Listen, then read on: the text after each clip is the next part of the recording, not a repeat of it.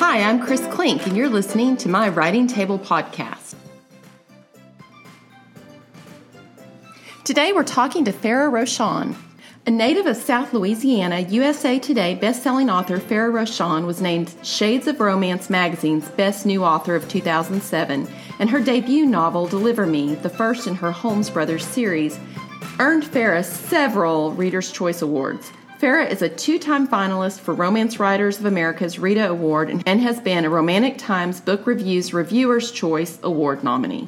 In 2015, Farrah won the Emma Award for Author of the Year. Farrah has written several books, and her last one, The Boyfriend Project, won critical acclaim, including praise from O, the Oprah magazine.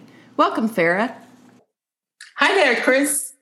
Hey, you began this journey writing between classes at Xavier University. What were you supposed to be studying? So I was writing and studying. Honestly, oh, I was. Okay. Um, but I was a psych major. Uh, I was a psychology major and with a minor in, I, I actually didn't declare minors, but I had enough to have a minor in English and uh, business. So I, I I did. I wrote and studied. I promise. That sounds like the perfect recipe for someone going into novel writing the yes. business, the psychology, and the English. From there, I actually went to grad school, earned my master's, and exactly one week after graduating um, from grad school, that's when I told my parents that I don't think I want to do the psychology thing. I think I want to be a writer. and I, I truly don't think my dad ever forgave me for that. I had been working on the book that I wrote that was not a romance. Um, I didn't think I was going to write romance at that time. But then Romance Writers of America actually had their annual conference in New Orleans um, the last year of my um, my grad school year, and I left class early to go. I had no idea what RWA was, or you know, I just knew that Julie Garwood would be in town because it was in the local paper, and I thought, oh my goodness, I have to go. So I just went to the book signing, having, like I said, no idea what this big conference was. I I just didn't know. And by that next year, I was actually in Denver at my first RWA conference, and I went every year for 18 years after that. Uh, so it shows you how how quickly things can change and how they changed for me. But I I had a group of friends that I met online um, because we all loved the same author. And when they found out that I was writing, they just assumed that I was writing romance. And I thought, you know what? Maybe I'll give that a chance. And it was so much fun. The you know the difference in writing that first romance novel compared to the more serious quote unquote uh, book that I thought I was writing before that. It was just night and day, and I realized, okay, so this is what I should be writing, and it it just changed everything for me, and I haven't looked back since. How did that take you to publishing? Well, I joined RWA uh, like two two months or so after that, um, and decided, you know, because I was a student, I wanted to learn the craft, and that's what it did. It taught me. I was in a member of RWA for five years um, before I got published, but I do credit it with teaching me craft um, and teaching me about the business side, you know, and giving me opportunities to pitch and those things. So, um, you know, a lot has changed. This was back in 2002, you know, and a lot has changed since then. There's so many, I mean, people find their agents on Twitter now instead of having to spend money to go to a conference. So, in ways, I feel like a dinosaur, um, you know. Because it's like back when I started, I had to go to a conference to pitch. I couldn't walk five miles uphill barefoot. exactly, um, but it's fabulous. It is absolutely fabulous that people now can, you know, do something like PitMad and and get an agent and a book deal and such from Twitter. Uh, it's great. It's it, but it's totally different from when I was first starting. You stayed busy with the Holmes brothers, a series about swoon worthy men. What inspired these stories?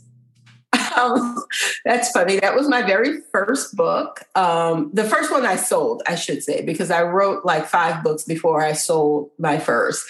And um, I used to say that I got all of my ideas in a car because it does seem like my first few books i was always driving to work. Um, but i do remember specifically where i was when i got the idea for the first book. Um, i was driving to work and there was a, a commercial on the radio that was about of all things a gynecologist ask me why he was advertising on the radio but it was a gynecologist's office and they were advertising and something just clicked into my head about you know a nice looking young black gynecologist and what he would be doing like how his friends would react to that.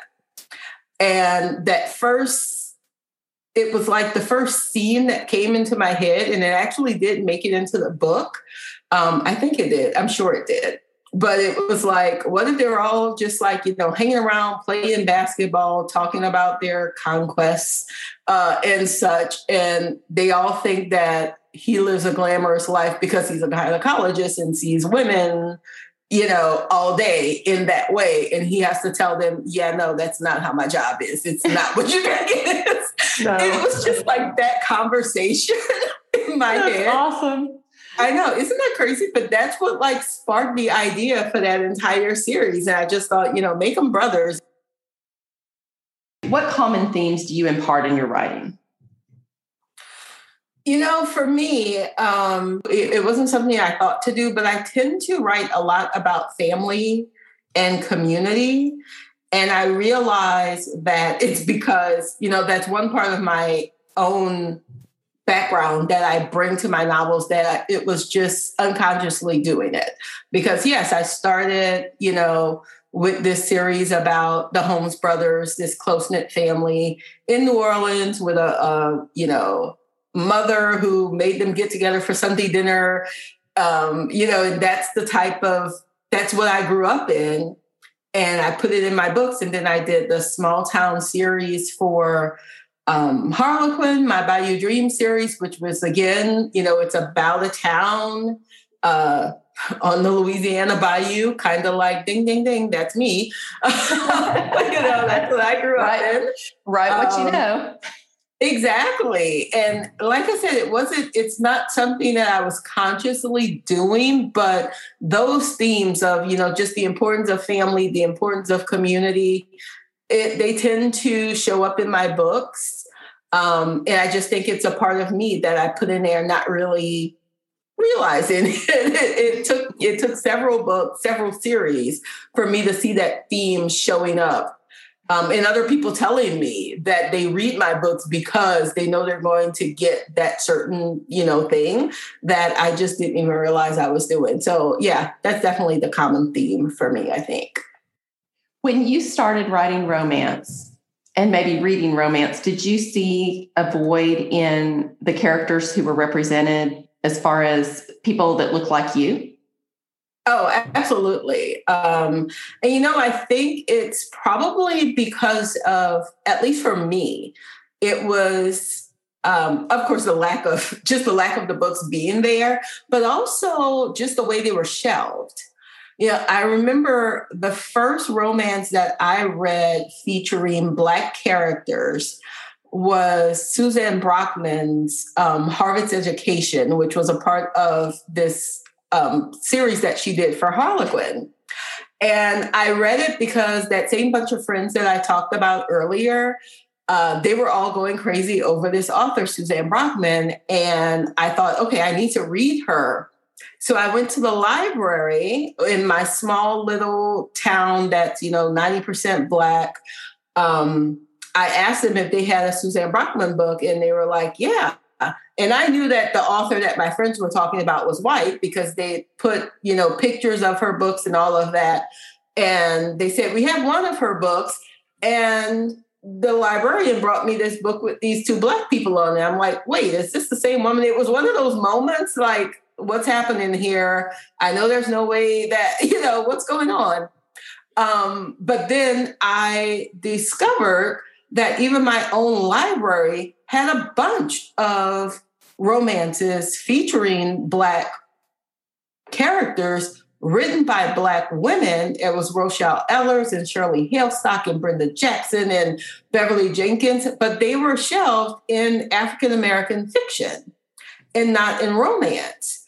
And, you know, that's what happened back when Borders was a thing. It was the same way in Borders. I even, once I got to see my own books shelved, you know, in a bookstore, it was frustrating. It was great to see my books on the shelf, but frustrating to see it next to Richard Wright and you know and Toni Morrison. I'm like, I don't write those books. I write romances. Why am I not in the romance section? So I think you know the books were there, but they were hard to find because they were shelved by the the authors um, and characters skin color, color. instead of the genre.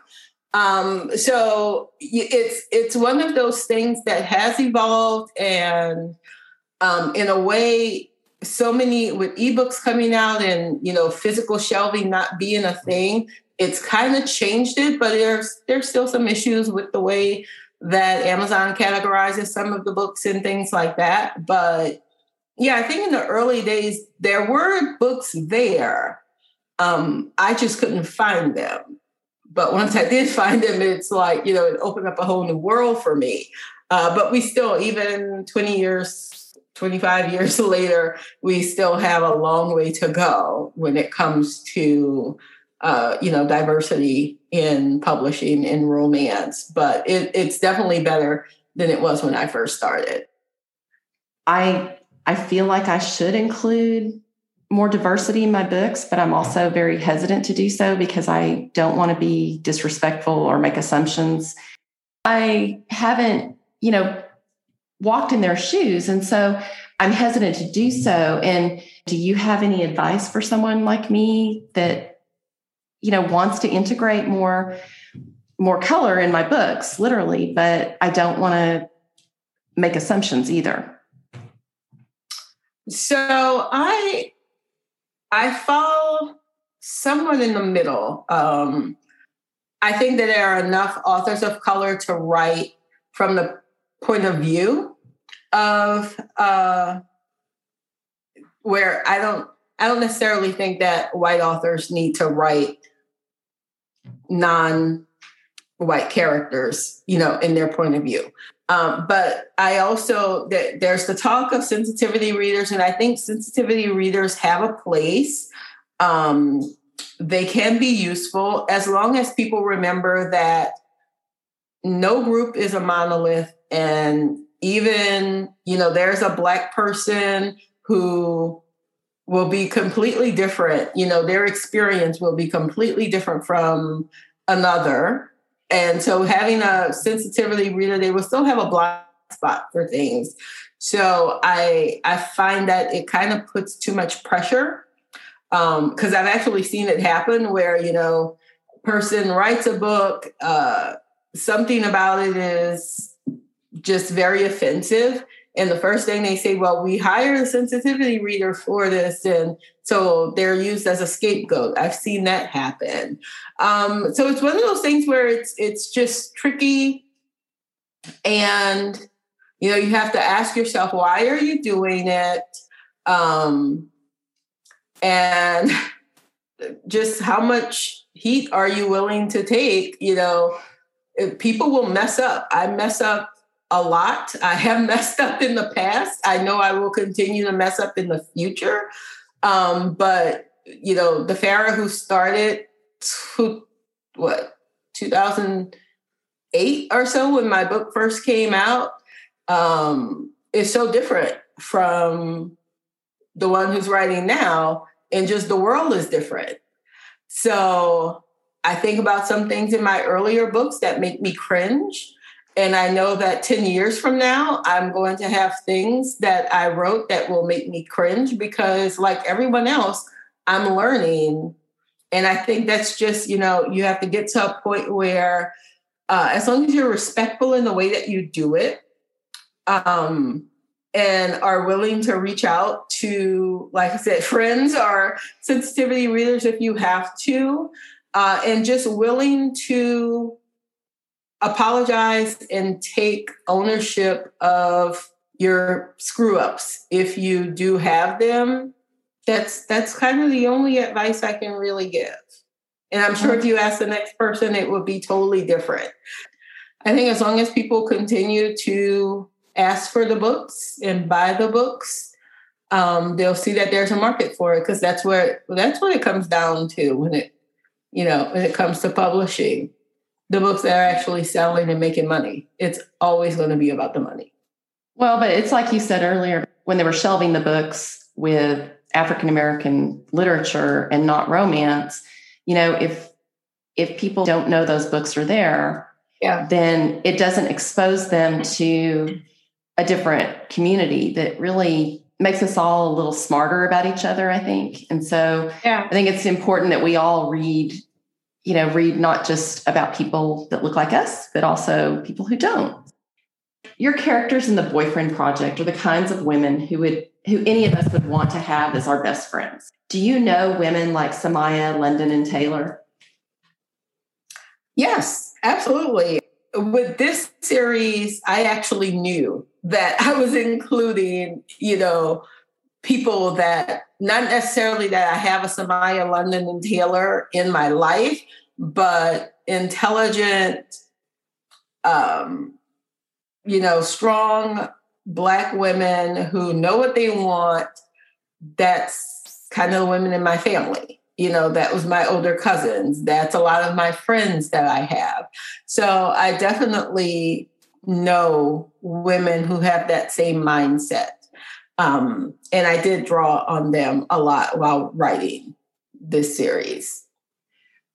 That book hit all kinds of lists from Cosmo's best summer reads and best romance novels to NPR's favorite book. When you were writing it, did you have any sense that that might happen? No, I was very blessed. Um, I've been blessed with the Boyfriend Project. It fell in with the absolute best publishing house to get it out there and they really got behind the book and the story. You know, I knew it was different just because it's kind of a departure for me in that it has more of a women's fictiony feel to it because I do spend so much time in there talking about just Samiah's journey and the, her friendship. It's kind of 50-50 with that and the romance. So it wasn't like my other romances. Um, but yeah, was not I I just I've been floored. This whole ride with this series um, has been amazing, and I had no idea it would get the response that it did. I'm so grateful. In August, your next novel, The Dating Playbook, will be out. Can you tell us about it? Yes. Um, so, for those who have read The Boyfriend Project, um, the dating playbook is features Taylor, who is the youngest of the trio. She is the up and coming, or at least she hopes she can be an up and coming um, fitness guru. Um, and she is of the three girls who they were all, for those who haven't read it, um, they all met because they were kind of scammed by the same guy who they were all dating. Um, and they confront him, and the video video of them confronting him goes viral. And the other two women, um, they did not like the fact that it went viral, you know, and they were in the limelight. But Taylor actually did because she thought it would help with her fitness business. um, and but it didn't. So, and unfortunately, she is in a lot of financial problems you find out in her book. But in her book, she is contacted by this ex football player who is trying to get back into the NFL, but he doesn't want anyone to know. and he wants her to be his fitness instructor to help him get back in shape. Oh, this sounds so good already. Yeah. Um, so Taylor, of course, Taylor thinks this is my big break. I'm going to work with this famous football guy and everyone will want me. But the caveat is that he does not want anyone to know that he ah. is working out. So she can't tell anyone.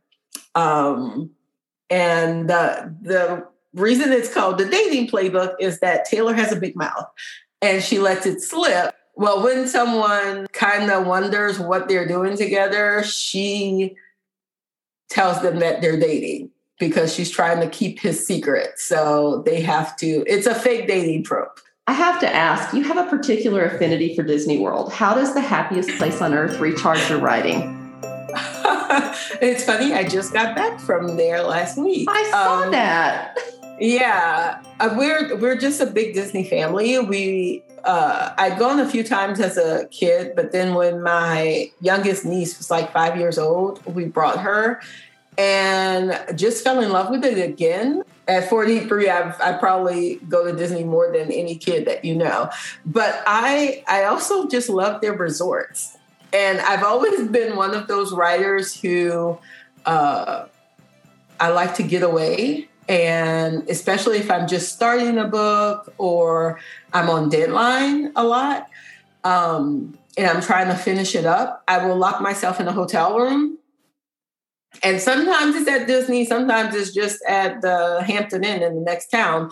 That's like 10 minutes away. But there's something about locking myself in a hotel room um, and just locking out the rest of the world that I love. So often I will do that at Disney because I will I use Disney as a like incentive for getting my work done. I will spend all day writing and if I hit my goal, I will reward myself by going to, you know, one of the parks and riding my favorite ride at that park. So I could go, I could go to Disney and spend like four days there and spend a combined four hours in the parks over that entire time.